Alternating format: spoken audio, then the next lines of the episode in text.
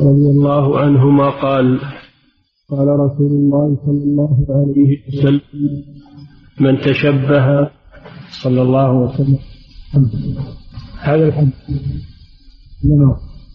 المحاكاة محاكاة الناس في أقوالهم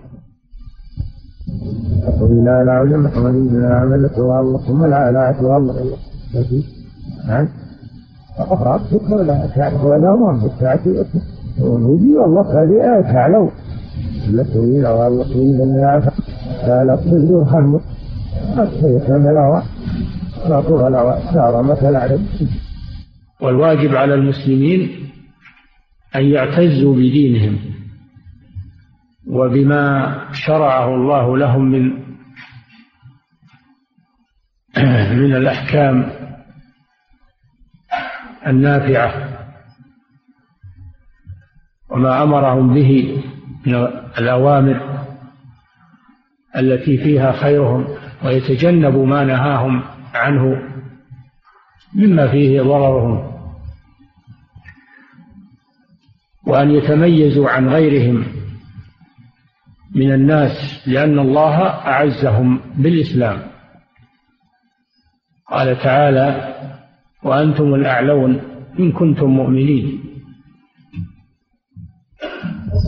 أنتم الأعلون إن كنتم مؤمنين. فالإيمان يجعل الإنسان عاليا على غيره بالصفات والسمات الطيبة. ولا تهنوا ولا تحزنوا وأنتم الأعلون إن كنتم مؤمنين. قال صلى الله عليه وسلم الإسلام يعلو ولا يعلى عليه. فالمسلم أعطاه الله الميزة على غيره. فكيف يتنازل عن هذه المرتبة إلى ما إلى ما دونها؟ مما ليس فيه له فائدة. وقوله صلى الله عليه وسلم من تشبه بقوم قوم هذا عام. والحديث خرج مخرج النهي. خرج مخرج النهي أي لا تشبهوا أن تشبه بقوم يعم الكفار والفساق والعصاة. ففيه النهي عن عن التشبه بهؤلاء. تشب عن تشبه المسلم بأحد هذه الأصناف. يعني يترفع بدينه وخلقه وإسلامه عن أن يتشبه بكافر أو يتشبه بفاسق أو يتشبه بالعصاة لأنه إذا فعل ذلك فقد تنازل عن كرامته. والتشبه في الظاهر يدل على المحبة في الباطن لأنه لو لم يكن يحب المتشبه به لما تشبه به. التشبه في الظاهر يدل على المحبة في الباطن. لو كان يبغضهم لم يتشبه بهم. قد جاء الحديث الآخر نهي عن التشبه باليهود والنصارى وجاء الحديث في النهي عن التشبه بالمشركين وجاء النهي عن التشبه بالمجوس. طوائف الكفر كلها المسلم لا يتشبه بهذه الطوائف الخاسرة. قال عمر بن الخطاب رضي الله تعالى عنه نحن قوم أعزنا الله بالإسلام فمهما ابتغينا العزة بغيره أذلنا الله ولله العزة ولرسوله وللمؤمنين ولكن المنافقين لا يفقهون. فهذا الحديث فيه النهي عن التشبه بغير المسلمين. لما في ذلك من الانحطاط والتنازل عن عما هو خير إلى ما هو أدنى. وقد ابتلي كثير من المسلمين بالتشبه بالكفار. والتشبه يراد به التشبه بهم في عباداتهم وفي دينهم. فنعمل مثل ما يعملون من البدع والمحدثات. لما أحدثوا الموالد صرنا نتشبه بهم فنعمل الموالد. هذا منحدر من المشركين ومن اليهود والنصارى. لما كانوا يبنون على القبور صار بعض المسلمين يبني على القبور. لأن البناء على القبور من عادة اليهود والنصارى. قال صلى الله عليه وسلم إذا مات فيهم الرجل الصالح بنوا على قبره مسجدا وصوروا تلك الصور. فلما كان من عادتهم البناء على معظميهم صرنا نتشبه بهم. ولما كانوا يتتبعون الآثار ويعظمون الآثار القديمة لعظمائهم من الرسل أو من العباد أو من الملوك صرنا نفعل مثل فعلهم فنحيي الآثار.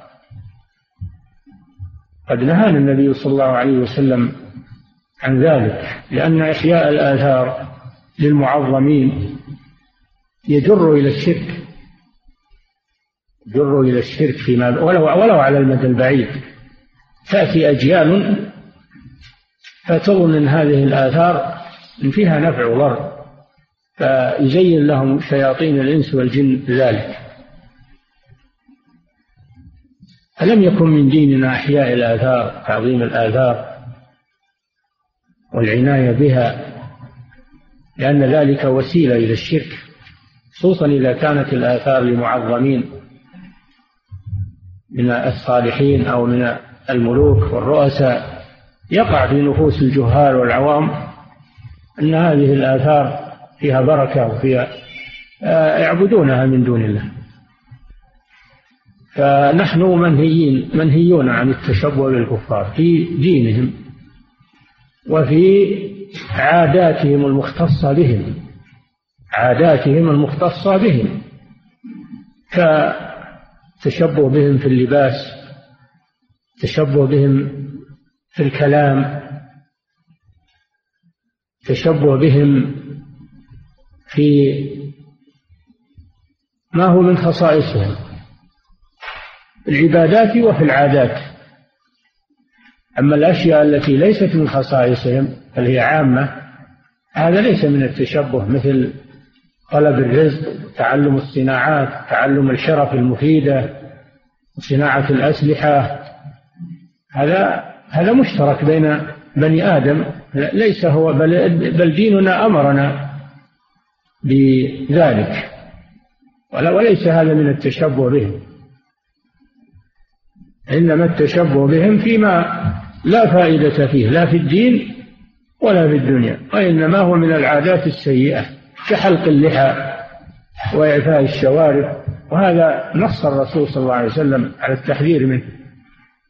أمر بتوفير اللحى وإحفاء الشوارب مخالفة لليهود والنصارى والمشركين والمجوس. هذا من عاداتهم السيئة. ولما كان اليهود لا يخضبون لحاهم ولا يغيرون الشيب أمر النبي صلى الله عليه وسلم بتغيير الشيب بغير السواد. تغيير الشيب بغير السواد. والتشبه قد يكون محرما وقد يكون مكروها. التشبه بهم في ترك تغيير الشيب هذا مكروه ليس محرم من باب المكروهات. لأن الشيب ليس من صنيعهم ليس من صنيعهم. الشيب هذا من فعل الله جل وعلا. فإذا كان الشيء ليس من صنيعهم فإنه يكره التشبه بهم فيه. وإذا كان الشيء من صنيعهم هم هم الذين أحدثوه كبدعة الموالد والبناء على القبور فالتشبه بهم في هذا حرام. يحرم التشبه بهم فيما هو من صنيعهم وأحداثهم.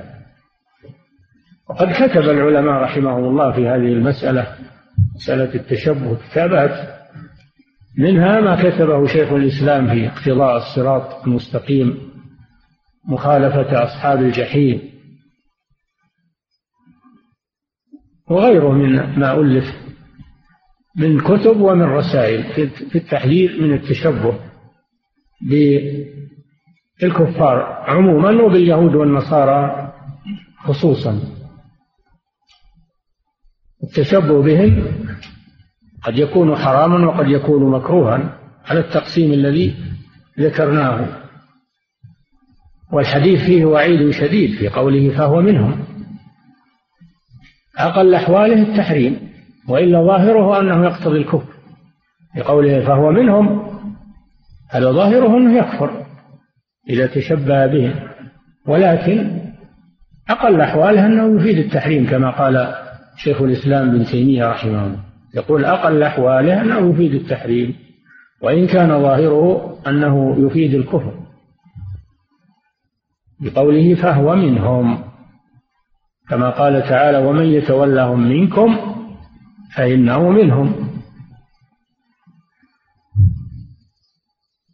فهذا الحديث فيه أصل عظيم من اعتزاز المسلمين بدينهم وتمسكهم بما شرفهم الله به من هذا الدين وآدابه وفيه التحذير من التشبه بالكفار. والآن تجد كثير من المسلمين يتشبهون بالكفار في التوافه والأشياء التي لا فائدة فيها مثل حلق اللحى مثل توفير الشوارب مثل كيفية اللباس. والأكل بالشمال وغير ذلك من الأمور التي لا فائدة بل فيها مضرة. قلدوهم في أشياء لا فائدة فيها فيها مضرة عظيمة. فيجب التنبه لهذا الأمر وعدم التساهل فيه. تشبه بقوم فهو منهم. لا تشبهوا باليهود ولا بالنصارى. نعم. وعن ابن عباس وعن ابن عباس رضي الله عنهما قال كنت خلف النبي صلى الله عليه وسلم يوما فقال يا غلام احفظ الله يحفظك احفظ الله تجده تجاهك وإذا سألت فاسأل الله وإذا استعنت فاستعن بالله. رواه الترمذي وقال حسن صحيح. هذا الحديث عن ابن عباس. عبد الله بن عباس رضي الله عنه قال كنت خلف النبي صلى الله عليه وسلم. جاء في الرواية الأخرى أنه كان رديف النبي صلى الله عليه وسلم على حمار. فقال له النبي صلى الله عليه وسلم يا غلام. الغلام هو الصغير لأن ابن عباس رضي الله عنه كان صغيرا في عهد النبي صلى الله عليه وسلم. لم يبلغ. وفي رواية يا غليم تصغير إني أعلمك كلمات. هذا فيه العناية بالشباب وتوجيههم. فإن النبي صلى الله عليه وسلم كان يوجه النصائح حتى للأطفال ويعتني بهم.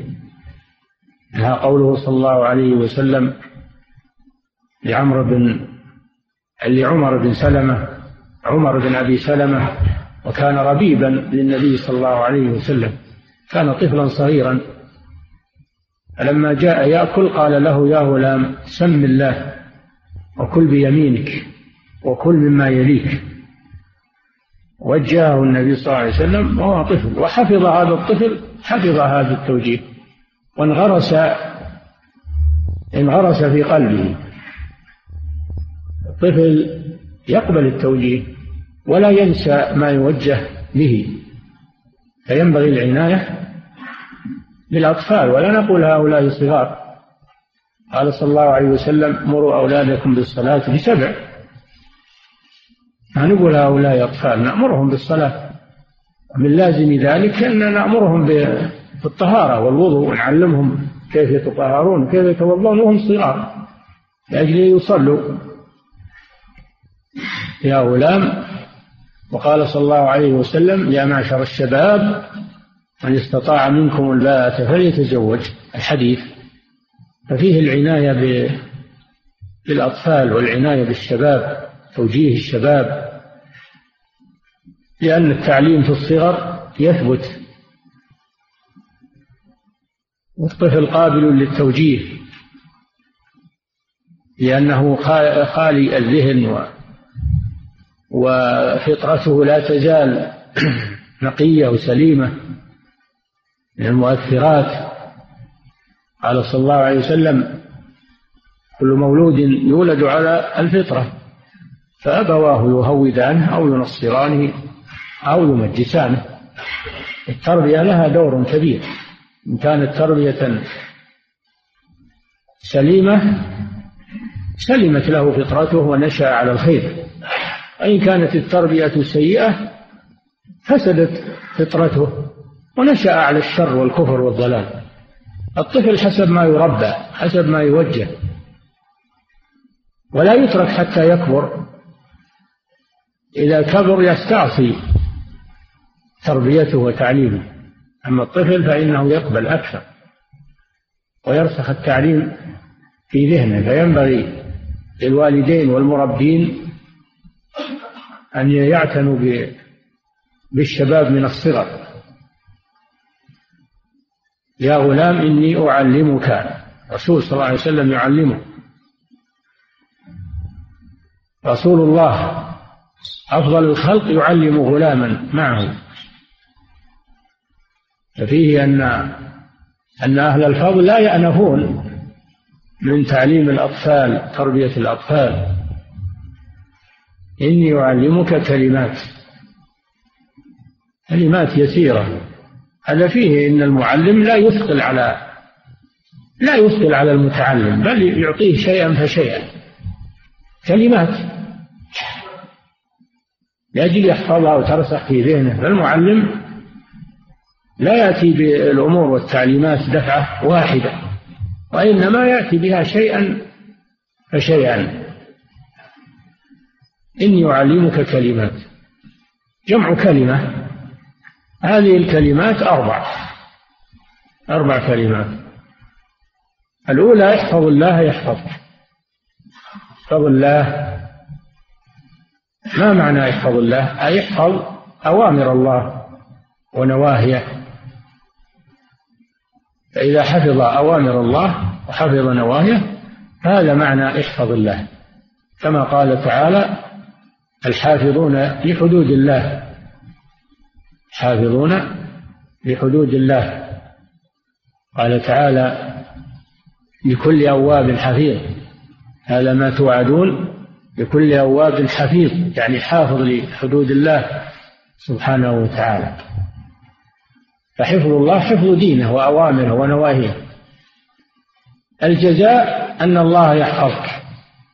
لأن الجزاء من جنس العمل فيحفظك في دينك ويحفظك في دنياك. يحفظك في دينك لئلا يحصل في دينك خلل أو أو أو نقص. بل يحفظ الله عليك دينك. إذا حفظت الله حفظ عليك دينك. فلا يحصل عليك زيغ ولا انحراف. ولا فساد ولا نقص في دينك لأن الله قد حفظك من الفتن ومن الشرور. ويحفظك أيضا في بدنك يحفظك في بدنك مما تكره من اعتداء الاعتداء عليك اعتداء الأشرار عليك. أو اعتداء الحيوانات أو أو السباع أو غير ذلك مما يضرك. إن الله يحفظ العبد من المكاره ومن الأخطار له معقبات من بين يديه ومن خلفه يحفظونه من أمر الله. معه ملائكة يحفظونه من المخاطر ومن المهالك. لولا حفظ الله لهذا الآدمي لهلك في أول في أول خطر وفي أول وفي أول مهلكة. لكن الله جل وعلا هو الذي يحفظه. يحفظه في دينه ويحفظه في بدنه ويحفظه في ماله. يحفظه في ماله. فيبقى ماله ولا يصاب بالآفات والتلف والسرقة وتسلط اللصوص وغيره نتيجة أنه حفظ الله عز وجل. وفي بدنه يحفظه في قواه. يحفظه في قواه وحواسه. ولذلك تجد أهل الطاعة يبلغون سنا كبيرة وتجدهم سليمي الحواس والقوى. لأن الله حفظ لهم قوتهم وحفظ لهم حواسهم سمعهم وبصرهم. وما يبلغ الثمانين أو المئة وحواسه سليمة وجسمه سليم لأنه حفظ الله سبحانه وتعالى حفظه الله. ولما وثب أحد الشيوخ وثبة قوية سألوه عن هذه القوة قال تلك جوارح حفظناها في الصغر فحفظها الله لنا في الكبر. حفظناها في الصغر يعني عن المعاصي والسيئات فحفظها الله لنا في الكبر. هذا شيء مشاهد. فحفظ الله للعبد مرتب على حفظ العبد لله عز وجل بحفظ دينه وإرضاء ربه سبحانه وتعالى وعلى العكس. من ضيع أوامر الله وضيع طاعة الله فإن الله يضيعه ولا يحفظه. لا في دينه ولا في دنياه ولا في بدنه لأن الجزاء من جنس العمل.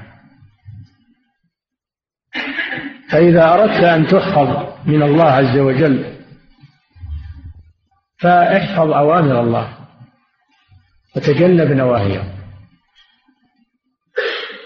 ليس الحفظ بكثرة الحراس وكثرة الجنود وكثرة السلاح. هذه أسباب نعم لكن الحفظ الحقيقي هو بحفظ بحفظ الله سبحانه وتعالى. وهذه لا تنفع. إذا لم يحفظك الله لو معك جنود الدنيا ولو معك سلاح الدنيا كله إذا لم يحفظك الله فإن هذه لا تنفعك. لكن إذا حفظت الله جعل الله هذه الأسباب نافعة وحفظك بها. هذه الكلمة الأولى احفظ الله احفظ احفظ الله تجده تجاهك. هذه أرفع من من الأولى.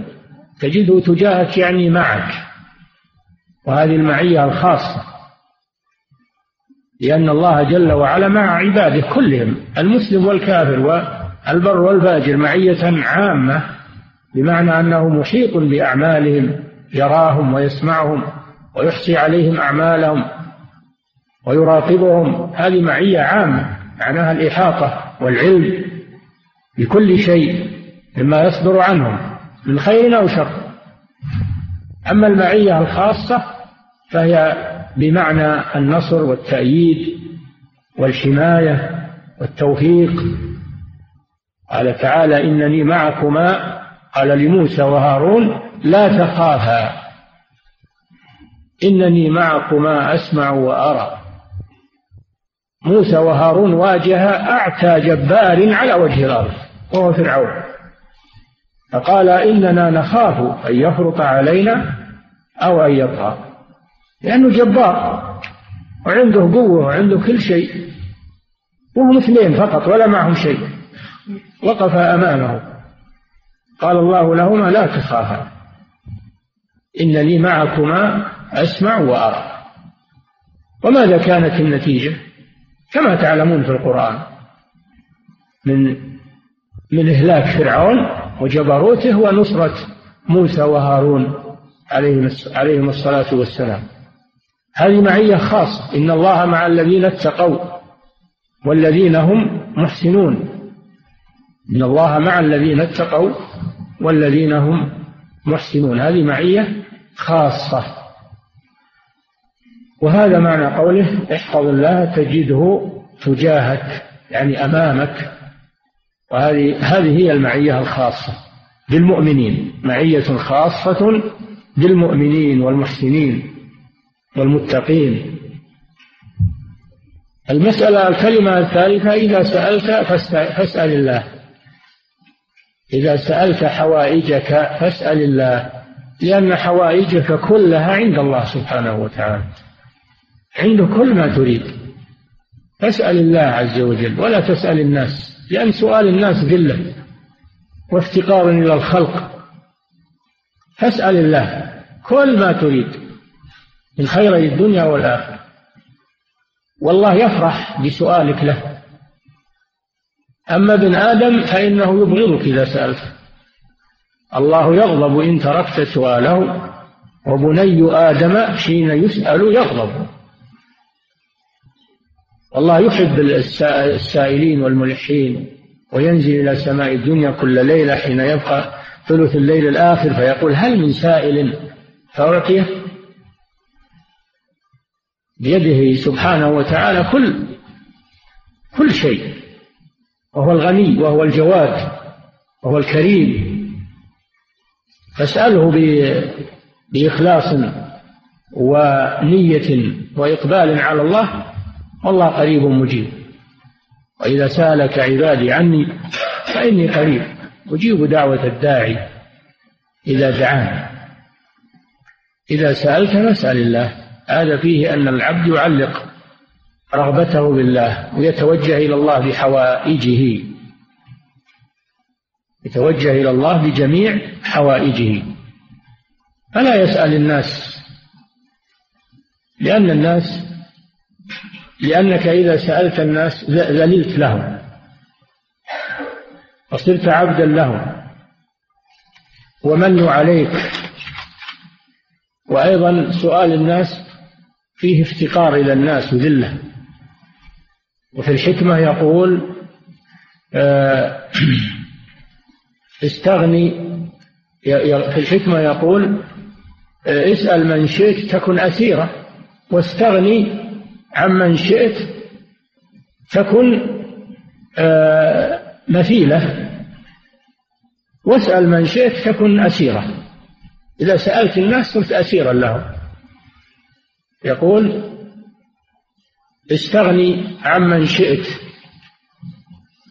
استغني عمن شئت تكن مثيلة تكون مثله. واحتج إلى من شئت تكن أسيرة وأحسن إلى من شئت تكن أميرة إذا أعطيت واحد صرت أمير عليه ومرتفع عليه ويمن عليك. إذا سألت فاسأل الله. ولا تسأل الناس. والسؤال سؤال الناس. إذا احتاج الإنسان اضطر الإنسان يسأل بقدر الحاجة والضرورة. بقدر الحاجة والضرورة وكونه يستغني ولا يسأل أحسن. لكن يباح السؤال عند الضرورة بقدر ما يدفع ضرورته. وكذلك سؤال أهل العلم. سؤال العلم هذا ما فيه ما فيه حياة ولا فيه سؤال أهل العلم هذا ما فيه منع. فاسألوا أهل الذكر. كنتم لا تعلمون. فسؤال العلم هذا ما ما يدخل تحت النهي. سؤال المحتاج والمضطر هذا أيضا مباح وكونه يستغني أحسن لكنه مباح. وإباحته بقدر الحاجة فقط ولا يستمر في السؤال. أما السؤال تكثرا من غير حاجة من أموال الناس فإن عليه وعيد عليه فإن عليه وعيدا شديدا يوم القيامة. ويبتلى بالفقر. من سأل الناس من غير حاجة يبتلى بالفقر والفاقة. ولا يستفيد مما يسأل. يبتل يسأل ولا يستفيد يجمع. هذا شيء مشاهد ومجرد. ولو أنه علق سؤاله بالله واستغنى عن الناس لا أغناه الله عنهم. إذا سألت فاسأل الله. والكلمة الرابعة إذا استعنت فاستعن بالله. الله جل وعلا هو المعين. فإذا احتجت إلى إعانة فاستعن بالله. إياك نعبد وإياك نستعين. وطلب العون من الناس على قسمين. طلب العون فيما لا يقدر عليه إلا الله هذا شرك. اللي يطلب من الناس أو من المخلوقين أحياء أو أمواتا ما لا يقدر عليه إلا الله من شفاء المرضى وحصول الولد و هذا يعتبر شرك شرك أكبر. أما سؤال الناس ما يقدرون عليه من المال أو من الجاه أو من فهذا مباح لكن تركه والتعفف عنه أحسن. تركه والتعفف عنه أحسن. والاستعانة كذلك. الاستعانة بالناس فيما لا يقدر عليه إلا الله هذا شرك أكبر. كالذين يستعينون بالأموات يستعينون بالمخلوقين في, في الأمور التي لا يقدر عليها إلا الله. هذا شرك أكبر. أما الاستعانة بالناس فيما يقدرون عليه فلا بأس. الله جل وعلا يقول وتعاونوا على البر والتقوى ولا تعاونوا على الإثم والعدوان. ويقول النبي صلى الله عليه وسلم والله في عون العبد ما كان العبد في عون أخيه. تعاون فيما ينفع طيب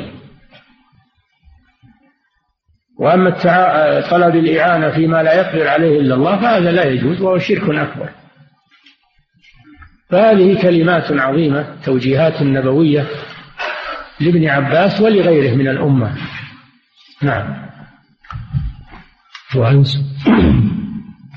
وعن سهل بن سعد رضي الله عنه قال جاء رجل إلى النبي صلى الله عليه وسلم فقال يا رسول الله دلني على عمل إذا عملته أحبني الله وأحبني الناس.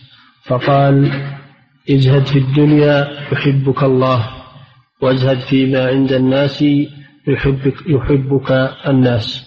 رواه ابن ماجه وغيره وسنده حسن. أعد الحديث.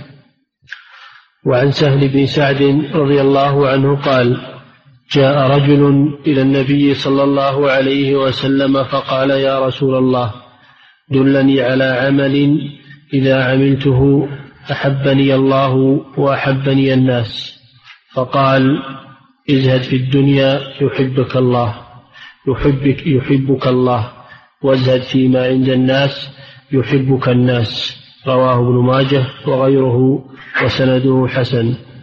هذا الحديث حديث عظيم وهو من جوامع الكلم وهو من من الأحاديث الأربعة التي يدور عليها الإسلام كما سبق. هذا سهل بن سعد رضي الله تعالى عنه يسأل النبي صلى الله عليه وسلم فيقول دلني اي ارشدني إلى عمل إذا عملته أحبني الله وأحبني الناس. هذا كلام جامع. قال له النبي صلى الله عليه وسلم ازهد في الدنيا يحبك الله وازهد فيما عند الناس يحبك الناس. كلمات جامعة مختصرة. الزهد معناه عدم الرغبة في الشيء. عدم الرغبة في الشيء وكانوا فيه من الزاهدين. قال شيخ الإسلام الزهد هو ترك ما لا ينفعك في الآخرة. ترك ما لا ينفعك في الآخرة. هذا هو الزهد. الزهد في الدنيا معناه عدم تعلق القلب بها والسير وراءها والطمع فيها وأن الإنسان دائما ليله ونهاره لطلب الدنيا. وإنما يأخذ من الدنيا قدر ما يعينه على على دينه وقدر ما يغنيه عن الناس. يأخذ من الدنيا ما يعينه على دينه ويغنيه عن الناس. أما التكثر من الدنيا هذا مشغلة مشغلة للإنسان. وربما يزاحم عمل الآخرة أو أنه يشغله عن عمل الآخرة. الدنيا ليس لها حد ومطامعها كثيرة. فإذا انفتح على الإنسان باب الطمع في الدنيا فإنه لا يقف عند حد كل ما حصل على شيء أراد الشيء الثاني. وهكذا. ولا يرتاح ولا حتى يتفرغ للطعام والشراب. وقد يبتلى بالمرض ولا يستطيع يأكل ويشرب من المرض. وهو يجري وراء الدنيا. يجري وراء الدنيا يخشى أن تضيع أمواله أو أن تخسر. فتجده منشغلا بالدنيا وهو محروم من من ملذاتها بمرض أصابه. أو ما عنده وقت ما عنده وقت يجلس للأكل والشرب والنوم والراحة. لأنه يخشى أنه تضيع أمواله أو أو تخسر أو تسرق أو غير ذلك.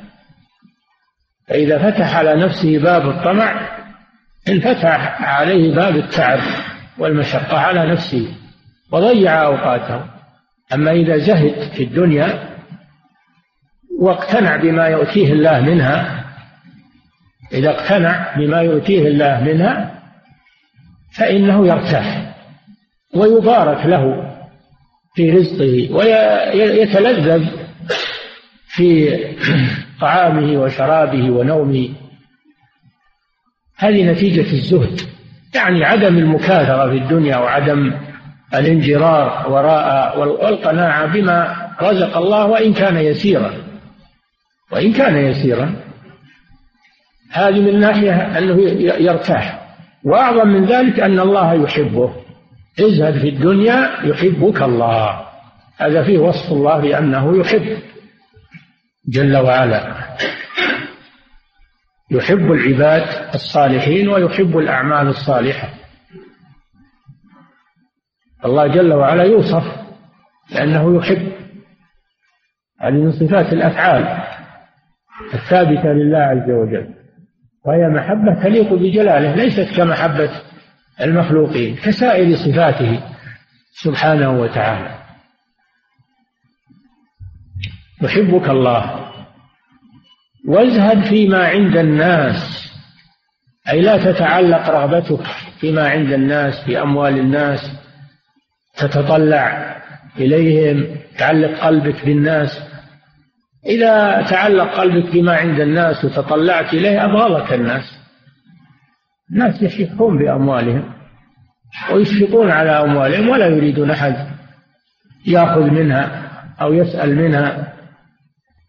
فيبغضون الذي الذي يسألهم من أموالهم.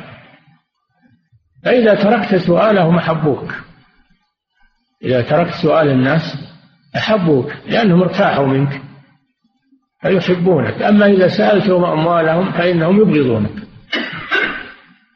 ازهد فيما عندهم ولا تعلق قلبك بما عندهم من أجل أن يحبوك. وإذا أردت أنهم يبغضونك اطلب منهم من أموالهم واسألهم تجد منهم الغضب والتضايق والتبرم. وإن جاملوا وأعطوك وأعطوك فإنهم لا يحبونك ويستثقلونك. يستثقلونك. هذا الشيء معروف ومجرب وظاهر. فهذا الحديث من القواعد العامة المفيدة في الإسلام إذا أردت أن تنال محبة الله فازهد في الدنيا. وإذا أردت أن تنال محبة الخلق فازهد فيما عندهم ولا تطلبهم أموالهم. نعم. قال رضي الله عنه قال سمعت رسول الله صلى الله عليه وسلم يقول إن الله يحب العبد التقي الغني الخفي. أخرجه مسلم. عن عن سعد بن أبي وقاص. عن سعد بن أبي وقاص رضي الله عنه. أحد السابقين الأولين إلى الإسلام والمهاجرين وأحد العشرة المبشرين بالجنة رضي الله عنه. أن النبي صلى الله عليه وسلم الحديث إن الله إن الله يحب إن الله يحب التقي الغني الحفي آه، الخفي أو الحفي بالحاء. إن الله يحب التقي الغني الخفي. ثلاث صفات يحب الله صاحبها. وهذا أيضا فيه وصف الله بأنه يحب محبة تليق بجلاله سبحانه وتعالى. يحب التقي المتصف بالتقوى وتقوى الله هي فعل أوامره طمعا في ثوابه وترك ما نهى عنه خوفا من عقابه. سميت تقوى لأنها تقي من عذاب الله. مأخوذة من الوقاية وهي ما يقي من المكروه. فطاعة الله عز وجل سميت تقوى لأنها تقي من عذاب الله سبحانه وتعالى وتقي من النار. والتقوى كلمة جامعة تجمع كل خصال الخير وقد علق الله بها خيرات كثيرة. من يتق الله يجعل له مخرجا ويرزقه من حيث لا يحتسب. ومن يتق الله يجعل له من أمره يسرا إنه من يتق ويصبر. فإن الله لا يضيع أجر المحسنين. فإن الله لا يضيع أجر المؤمنين المحسنين. فالتقوى علق الله عليها خيرات كثيرة. وعلق عليها النجاة من النار يوم القيامة. ثم ثم ننجي الذين اتقوا ونذر الظالمين فيها جثيا.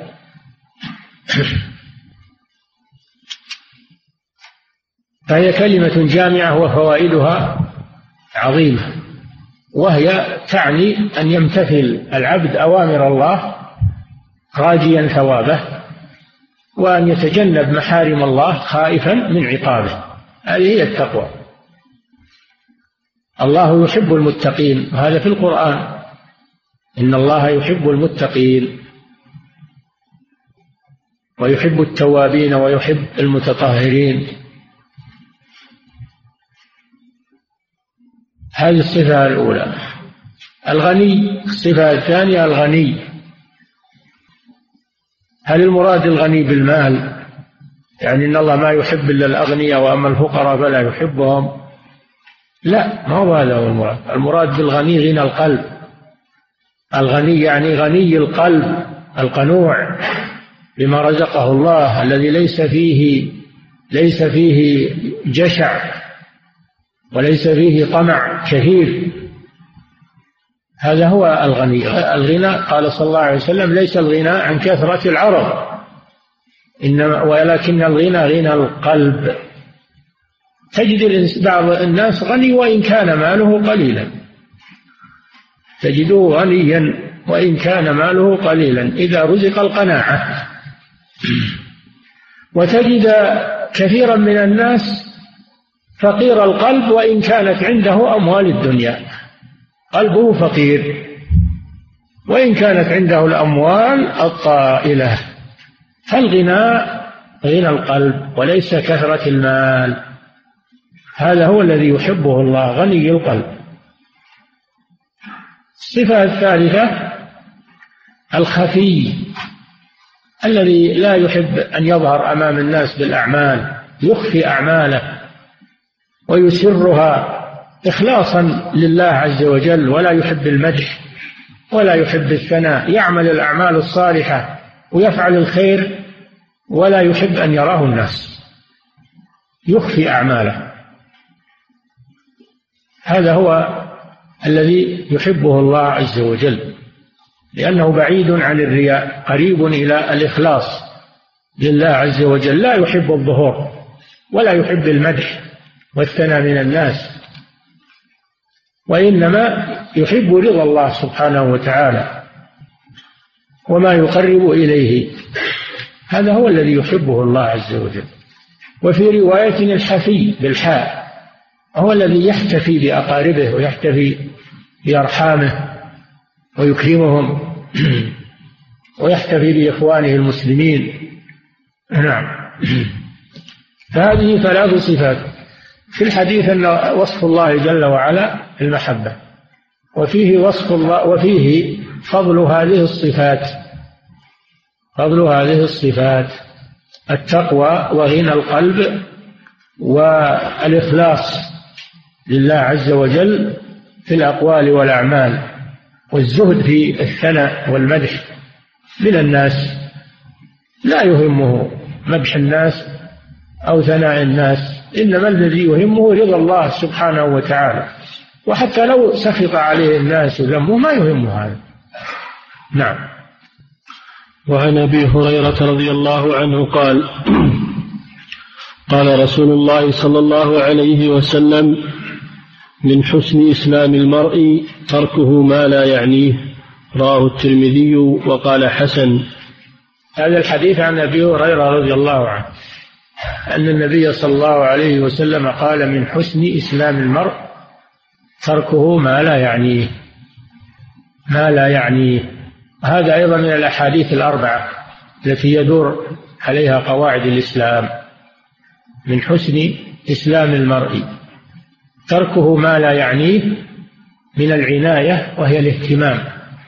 أي أن الإنسان يترك ما لا يهمه في دينه وآخرته. الأشياء التي لا تهمه في دينه وآخرته يتركها وإنما يهتم بأمور دينه وأمور آخرته. وما لا فائدة له فيه لا في دينه ولا في دنياه ولا في آخرته فإنه لا يشغل نفسه به. مثل تتبع أحوال الناس تتبع الأخبار وماذا قيل وماذا يقال ومن, ومن اللي جاء ومن اللي راح وش عند فلان وش ما عند فلان. هذا ما يعنيك وش مصلحك من هذا؟ تشغل نفسك بغير فائدة. أما أمور دينك وأمور آخرتك وما يصلح حالك فإنك تهتم به. ما له علاقة بك تهتم به. وهذا من حسن إسلام المرء. الإسلام هو الاستسلام لله بالتوحيد والانقياد له بالطاعة وهو يشمل خصالا كثيرة كل ما شرعه الله فهو من الإسلام. كل ما شرعه الله من الطاعات وما نهى عنه فاجتنابه من الإسلام. الإسلام هو فعل الطاعات واجتناب المعاصي والمنهيات وفي الحديث المسلم من سلم المسلمون من لسانه ويده والمهاجر من هجر ما نهى الله عنه. والإسلام واسع. ومن الإسلام أن الإنسان يهتم بأمور دينه ويهتم بشؤونه الخاصة به التي لا غنى له عنها. أما ما زاد عن ذلك من أمور الناس وأحوال الناس فإنه يتركه ولا يهتم به. المسلم هو هذا هو الذي يهتم بأمور دينه وأموره الخاصة التي يحتاج إليها ويعرض عما لا فائدة له فيه. من أمور الناس وشؤون الناس وأحوال الناس تتبع أحوال الناس أين جاءوا من راحوا وش جاء فلان وش أخذ فلان. تجد بعض الناس ما له هم إلا الأمور هذه. ما يعتني بدينه ولا يسأل عن أمور دينه ولا ي... وإنما دائما مشغول وراء الناس يتابعهم ويتحسس ويتجسس عليهم. هذا ليس من من حسن الإسلام. من حسن الإسلام أن الإنسان يهتم بما له فيه فائدة في دينه ودنياه. وما عداه فإنه يتركه. نعم. وعن المقدام بن معدي كربا قال قال رسول الله صلى الله عليه وسلم ما ملأ ابن آدم وعاء شرا من بطنه. أخرجه الترمذي وحسنه. نعم هذا فيه النهي عن الشبع. فيه النهي عن الشبع والتنعم في الدنيا. ما ملأ ابن آدم وعاء شرا من بطنه؟ لأنه إذا ملأ بطنه فإن هذا ضرر عليه في دينه وفي صحته. في دينه يثبطه عن الطاعة ويكسله عن العبادة ويجعله ثقيلا وميالا إلى النوم ويأثر على قلبه يصاب قلبه بالكسل والخمول وعدم التفكير والبلادة. هذا في أمور دينه.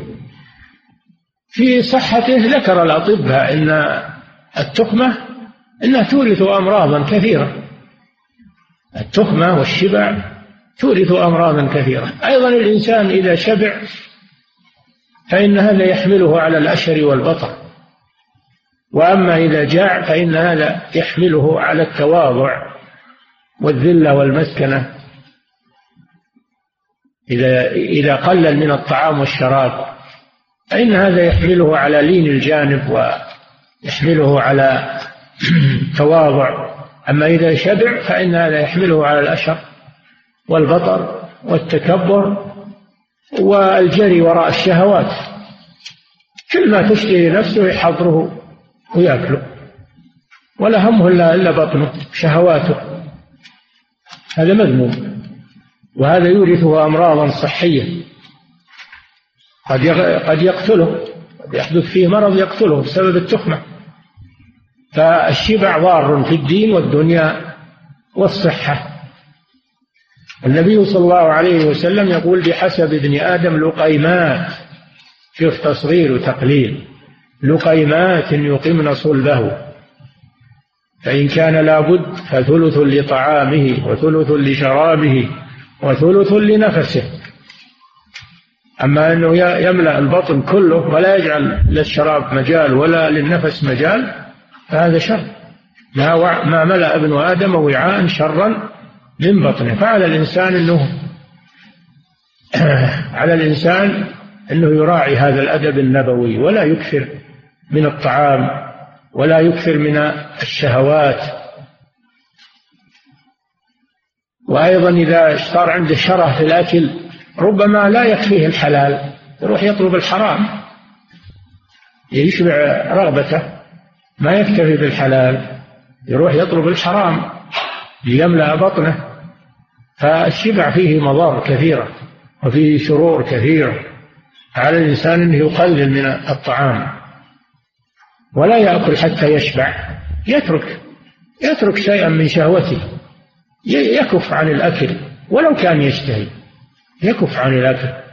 كما قال النبي صلى الله عليه وسلم يجعلها ثلاث ثلث لطعامه وثلث لشرابه وثلث لنفسه هكذا أرشد النبي صلى الله عليه وسلم. نعم. وعن أنس رضي الله عنه قال قال رسول الله صلى الله عليه وسلم كل بني آدم خطاء وخير الخطائين التوابون. أخرجه الترمذي وابن ماجه وسنده قوي. كل بني آدم خطاء. يعني يقعون في الخطأ لأن الإنسان بحكم ضعفه فإنه عرضة للخطأ ولا أحد يسلم من الخطأ. خطأ الذي هو المعصية والذنوب يقع منه معصية ويقع منه ذنوب. هذه طبيعة الإنسان. ولكن الله بمنه وفضله لعلمه بهذا الإنسان فتح له باب التوبة. خير الخطائين التوابون. فإذا وقع الإنسان في الخطأ فليبادر بالتوبة. والتوبة هي الرجوع إلى الطاعة. توبة في اللغة الرجوع. المراد بها هنا الرجوع إلى الطاعة. فهذا فيه أن أنه قل أو لا يوجد من يسلم من الخطأ في بني آدم. لا يوجد من يسلم من الخطأ. والمخالفة ولو يسيرة. والأخطاء تختلف. الأخطاء تختلف. ولكن على الإنسان أنه إذا حصل منه خطأ أن يبادر بالتوبة والاستغفار. والتوبة تجب ما قبلها. تجب ما قبلها. إنما التوبة على الله للذين يعملون السوء بجهالة. ليس الجهالة عدم العلم. إنما الجهالة هنا المراد بها عدم الحلم. الجهل يراد به عدم الحلم ألا لا يجهل أحد علينا فنجهل فوق جهل الجاهلين عدم الحلم. فالذي يقع في المعصية هذا ليس عنده حلم ولا أناءة ولا روية. فمعنى قوله تعالى إنما توبة على الله الذين يعملون السوء بجهالة يعني بغشم وعدم حلم وعدم روية. عدم تفكير ثم يتوبون من قريب. يتوب من قريب أما أنه يقول أنا الحين شاب وبعطي نفسي ما تشتهي وبعدين في إلى مني شيبت أتوب وش يدريك أنك تبي تبي تشيب؟ وش يدريك أنك تبي تبقى إلى إلى غد أو إلى ساعة؟ ما تدري. فبادر بالتوبة. يقول لا رمضان إن شاء الله بتوب أو بحج إلى جلحد. أو لا يجوز. هذا ما تدرك الحج ولا تدرك رمضان تموت. فبادر بالتوبة. ثم يتوبون من قريب فأولئك يتوب الله عليهم. وكان الله عليما حكيما. وليست التوبة للذين يعملون السيئات. فإذا حضر أحدهم الموت قال إني تبت الآن. والموت لا تدري متى يحضر. فبادر بالتوبة. والذين إذا فعلوا فاحشة أو ظلموا أنفسهم ذكروا الله فاستغفروا لذنوبهم. ذكروا الله فاستغفروا لذنوبهم في الحال. ولم يصروا على ما فعلوا وهم يعلمون. فهذا هذا الحديث فيه الخبر أن الوقوع في الأخطاء من طبيعة الإنسان. ولكن الله بكرمه وفضله فتح له باب التوبة. وهذا علاج الأخطاء التوبة إلى الله عز وجل. نعم. وعن أنس رضي الله عنه قال قال رسول الله صلى الله عليه وسلم الصمت حكمة وقليل فاعله. أخرجه البيهقي في الشعب بسند ضعيف وصحح أنه موقوف من قول لقمان الحكيم. نعم. هذا الكلام هذه الكلمة صمت حكمة وقليل فاعله. يروى عن النبي صلى الله عليه وسلم والراجح أنه من قول مأثور أنه مأثور من قول لقمان الحكيم الذي ذكره الله في القرآن ولقد آتينا لقمان الحكمة أن يشكر لله. وهو رجل حكيم هو رجل حكيم ورجل أسود يقال إنه من الحبشة أنه رجل حبشي. آتاه الله الحكمة والعلم فصار كلامه كلام حكمة. وذكر الله وصاياه لابنه في القرآن.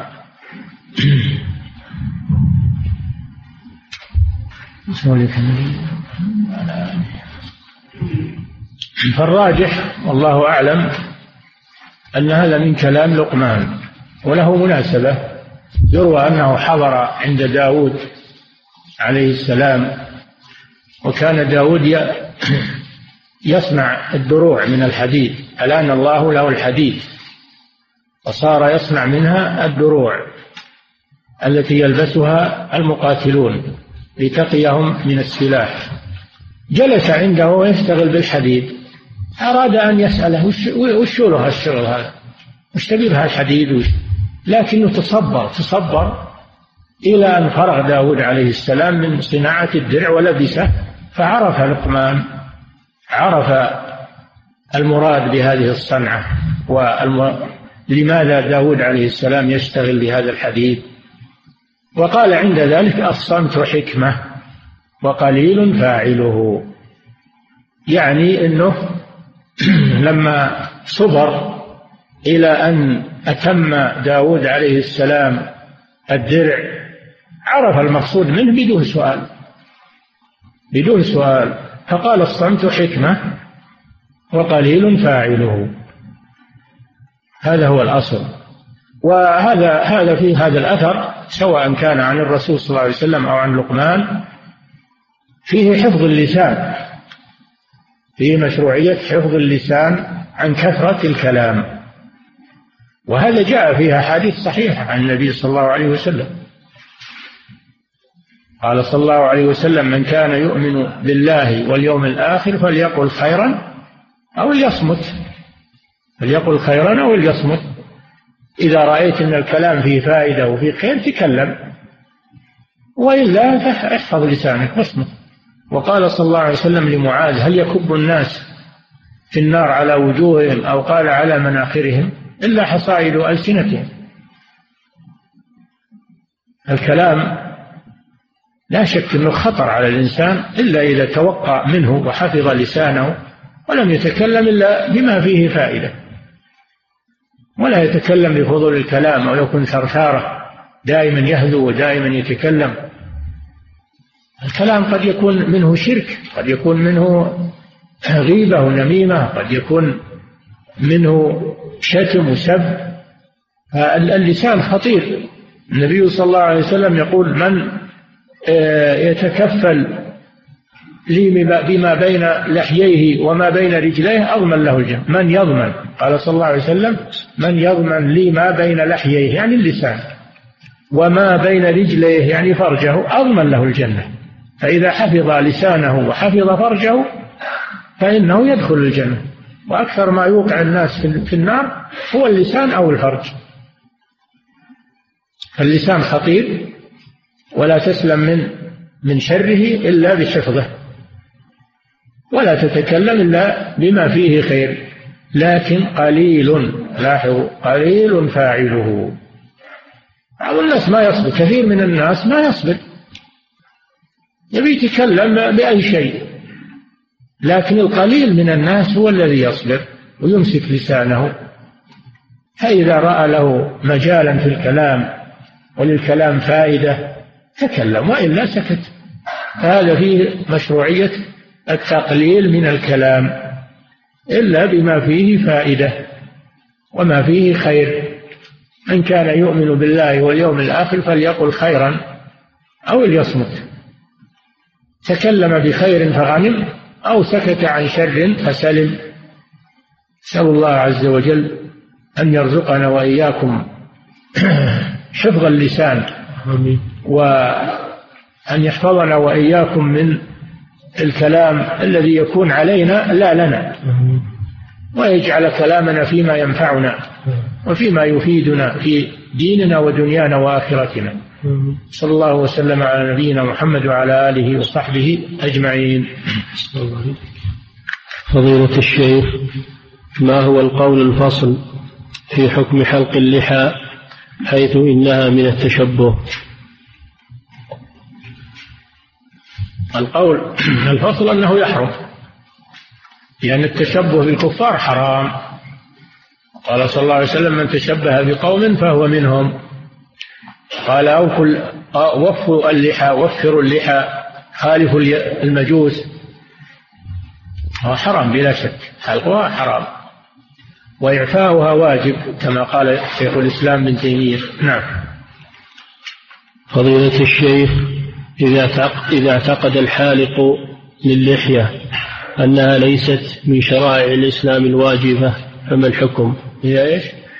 إذا اعتقد الحالق للحيته أنها ليست من شرائع الإسلام الواجبة فما الحكم؟ هذا ليس راجعا لاعتقاد الشخص أو ظن الشخص هذا راجع لقول الرسول صلى الله عليه وسلم واجب على المسلم أن يمتثل قول الرسول صلى الله عليه وسلم ولا يرجع إلى ما يعتقده هو أو يظنه هو. نعم. فضيلة الشيخ هل يعتبر الإيمان في قلب الرجل كالميزان؟ كلما زاد إيمانه زاد علوه ورفعته عند الله. لا شك نعم. كل ما زاد الإيمان والإيمان ما هو بس في القلب. الإيمان بالقلب وباللسان وبالقول والعمل. وكل ما زاد إيمان العبد زاد زادت منزلته وارتفعت منزلته عند الله وكل ما نقص إيمانه انخفضت منزلته عند الله عز وجل. إن أكرمكم عند الله أتقاكم. نعم. فضيلة الشيخ يقول السائل بعض الآباء يحرم على أبنائه بعض اللباس كالبنطال فما الحكم في ذلك؟ نعم الشيء اللي ما هو من لباس البلد ولا من عادة المسلمين في البلد تجنبه الإنسان. والبنطال ما هو من عادة المسلمين في هذه البلاد. يتركه الإنسان. يلبس ما يلبسه أهل البلد. ولا يخالفهم. نعم. فضيلة الشيخ تقول السائلة منزلي بجوار المسجد وأسمع دروسكم في المنزل فهل أكون ممن تحفهم الملائكة أو لا بد أن أحضر إلى المسجد. ما دام أنه يسمع الدرس في غير المسجد للمرأة فبقاؤها في بيتها أفضل لها. تحصل على الفضيلتين فضيلة البقاء في البيت وفضيلة استماع الذكر والدرس. نعم. فضيلة الشيخ يقول السائل أنا مؤذن مسجد وأحضر دروسكم والطريق من مسجدي إلى الدرس ثلث ساعة أو أكثر. مع العلم أن عامل المسجد يؤذن عني أحيانا وأحيانا أوكل من يؤذن عني. فما توجيهكم؟ هل الأفضل أن آتي إلى الدرس أو أؤذن في مسجدي إذا وجدت من يقوم بالأذان من الثقات فتوكل من يؤذن وتأتي للدرس. هذا هو الأفضل. هذا هو الأفضل. إذا وجدت من يقوم بالواجب فإنك توكل من يؤذن تحضر للدرس. نعم. فضيلة الشيخ ما معنى الاستعانة والاستعاذة والاستغاثة؟ وما الفرق بينهما؟ وهل تصح لغير الله؟ الاستعاذة معناها اللجوء إلى الله عز وجل من شيء تكرهه. والاستعانة طلب العون العون من الله عز وجل. الاستعانة طلب العون من الله عز وجل. والاستغاثة الاستغاثة هي طلب الغوث طلب الغوث من الله ولا تكون الاستغاثة إلا عند الشدة. ما تكون الاستغاثة إلا عند الشدة. نعم. فضيلة الشيخ يقول السائل أرى بعض المصلين يقرؤون القرآن سرا ولكن لا يحركون به ألسنتهم. فهل أنكر عليهم أم لا؟ وكيف تدري أنهم يقرؤون القرآن ولا يحركون به ألسنتهم ما يدرى أنه يقرأ لما يحرك. شفتيه ويحرك لسانه ولا بد لا بد من هذا. القراءة في القلب لا تكفي. لا بد أن يحرك شفتيه ويسمع نفسه على الأقل. لا بد أن يسمع نفسه على الأقل. نعم. فضيلة الشيخ هل اختلاف العلماء رحمة؟ هذا يرون في حديث لكنه لم يثبت عن النبي صلى الله عليه وسلم خلاف أمتي رحمة. والصواب أن الخلاف ليس رحمة. الرحمة في الاتفاق واجتماع الكلمة. ليست الرحمة في الخلاف. قال تعالى واعتصموا بحبل الله جميعا. ولا تفرقوا. قال تعالى ولا تكونوا كالذين تفرقوا واختلفوا من بعد ما جاءهم البينات. فالواجب عند الاختلاف أن يرجع إلى كتاب الله وسنة رسوله إن تنازعتم في شيء فردوه إلى الله والرسول إن كنتم تؤمنون بالله واليوم الآخر. فيرجع إلى الكتاب والسنة ويؤخذ الصواب منهما ويترك الخطأ. نعم. فضيلة الشيخ أحسن الله إليكم. ما هي الأحاديث الأربعة التي يدور عليها التي تدور عليها قواعد الإسلام؟ ثق الشبهات الحديث الذي مر بنا الحلال بين والحرام بين وبينهما أمور مشتبهات. فمن اتقى الشبهات فقد استبرأ لدينه وعرضه ومن وقع في الشبهات وقع في الحرام. هذا هذا واحد. والثاني ازهد في الدنيا يحبك الله وازهد فيما عند الناس يحبك الناس. هذا الحديث الثاني. الثالث حديث أبي هريرة أن النبي صلى الله عليه وسلم قال من حسن إسلام المرء تركه ما لا يعنيه الذي قرأنا قريبا. والرابع حديث عمر رضي الله عنه إنما الأعمال بالنيات وإنما لكل امرئ ما نوى. هذه هي الأحاديث الأربعة التي هي قواعد الإسلام. نعم. فضيلة الشيخ هل من المستحب الإكثار من صيام شعبان؟ وهل كان رسولنا صلى الله عليه وسلم يصومه؟ نعم.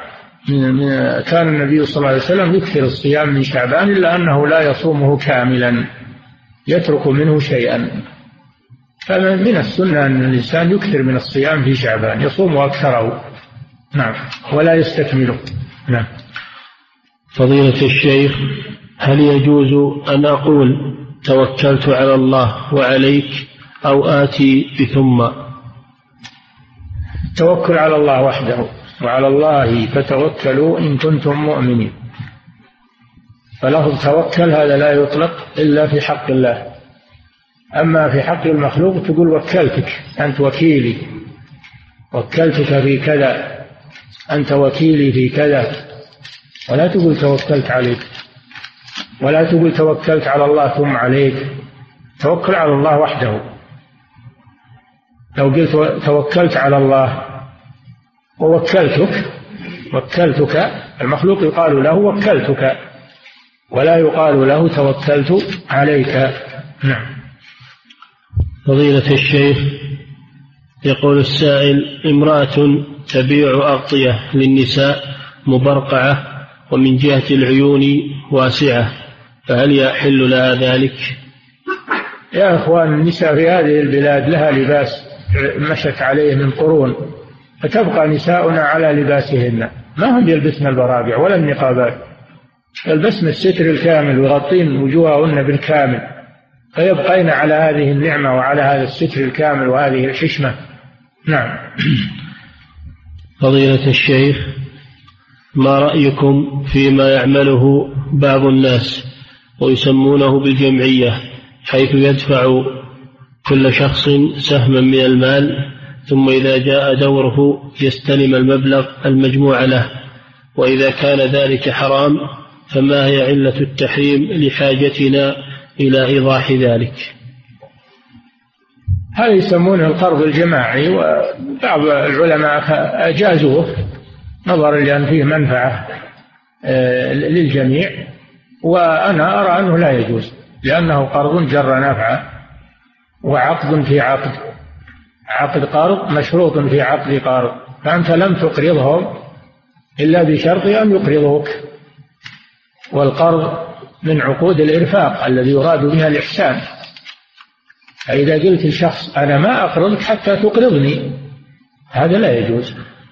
وهذا هو واقع القرض الجماعي. ما تقرضهم إلا بشرط أنهم يقرضوك. ولو لم يقرضوك ما أقرضتهم. ما هذا هو القرض الشرعي؟ نعم. فضيلة الشيخ يقول السائل أنا طالب أسكن في الرياض. نعم. يقول السائل أنا طالب هنا في الرياض. فهل أكون في حال سفر أم لا؟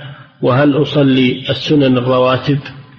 في إقامتك في الرياض تكون مقيما ولست مسافرا. الدراسة تبغى إقامة طويلة فأنت مقيم. وتتم الصلاة وتصوم في رمضان. حكمك حكم المقيمين وإنما تقصر الصلاة في الطريق ذهابا وإيابا. أما في إقامتك في الرياض للدراسة فإنك تتم الصلاة وتصوم رمضان لأن إقامتك طويلة. نعم. فضيلة الشيخ يقول السائل ما حكم نسخ الأشرطة؟ وتوزيعها على الرغم من كتابة حقوق النسخ محفوظة أو عبارة أخرى تدل على عدم الإذن بالنسخ مع العلم أننا جهة حكومية تعنى بالتوعية والإرشاد وتوزيع الأشرطة والكتب المفيدة ولدينا أجهزة نسخ من ولاة الأمر المباشرين. لا يجوز نسخ الأشرطة إذا كان مكتوبا عليها حقوق التسجيل محفوظة كما لا يجوز طبع الكتاب إذا كان مكتوب عليه حقوق الطبع محفوظة لأن هذه حقوق الناس لا يجوز الاعتداء عليها إلا بإذنهم. إذا كنتم تريدون هذه الأشرطة استأذنوا من التسجيلات التي سجلتها أولا خذوا منهم الإذن فإذا أذنوا لكم فانسخوها أو اشتروا منهم الكمية التي تريدون من الأشرطة ووزعوها أما أنكم تعتدون على حقوق الناس وهم يمنعون من هذا ولا يسمحون هذا لا يجوز. نعم. هم تعبوا عليها وأنفقوا عليها بتسجيلها لهم الحق في في الانتفاع من ورائها ماديا وماليا. لأنهم ما عملوا هذا ما عملوه من باب الحسبة ومن باب عملوه من باب البيع والشراء فلا تعتدوا عليها نعم. فضيلة الشيخ هل يجوز تسجيل هل يجوز تسجيل الإعلانات التجارية ضمن أشرطة المحاضرات الدينية؟ نعم. يقول هل يجوز تسجيل الإعلانات التجارية ضمن أشرطة المحاضرات الدينية؟ إذا كانت المحاضرات تلقى في المساجد فلا يجوز. ذكر الإعلانات التجارية في المسجد. لا يجوز ذكر الإعلانات التجارية في المسجد لا بالكلام ولا بالكتابة لأن تعلق على جدران المسجد ولا بالتسجيل. المسجد يصان عن هذه الأمور. نعم. فضيلة الشيخ فضيلة الشيخ كيف نرد على الذين يقولون إذا نصحناهم يردون علينا بحديث النبي صلى الله عليه وسلم لم تذن لو لم تذنبوا لذهب الله بكم الحديث. يكملونه ما كملوا الحديث. لو لم تذنبوا لذهب الله بكم ولجاء بقوم يذنبون ثم يستغفرون. ثم يستغفرون بهذا الشرط. أما أنهم يذنبون بس ويروحون لا هذا ما ما قاله الرسول صلى الله عليه وسلم. لكن هذا يأخذ من الحديث اللي يصلح له ويحذف اللي ما يصلح له هذا من تحريف الكلمة عن مواضعه نسأل الله العافية. نعم. فضيلة الشيخ يقول السائل ما حكم الاحتفال في المدارس باليوم العالمي للمعلم في وقت واحد في جميع دول العالم؟ هذا من التشبه بعادات الكفار. ليس من عادة المسلمين الاحتفال بيوم المدرس. ولا الاحتفال بيوم ولادة الشخص. ما جرى ليس هذا من عادة المسلمين؟ وإنما هذا من عادات الكفار. فنحن نتشبه بهم في هذا؟ قال صلى الله عليه وسلم من تشبه بقوم فهو منهم. المدرس نعم له حق ويحترم ويدعى له ولكن الاحتفال بيوم يسمى يوم المعلم هذا لا أصل له في دين الإسلام. ولا هو من عوائد المسلمين. نعم. وإنما هو عادة مجلوبة. نعم. فضيلة الشيخ قول النبي صلى الله عليه وسلم لا صلاة بحضرة طعام. الحديث يستدل به بعض الناس في رمضان على تأخير صلاة المغرب. فما هو توجيهكم حيال ذلك؟ توجيهنا من فعل الرسول صلى الله عليه وسلم أنه كان إذا غرب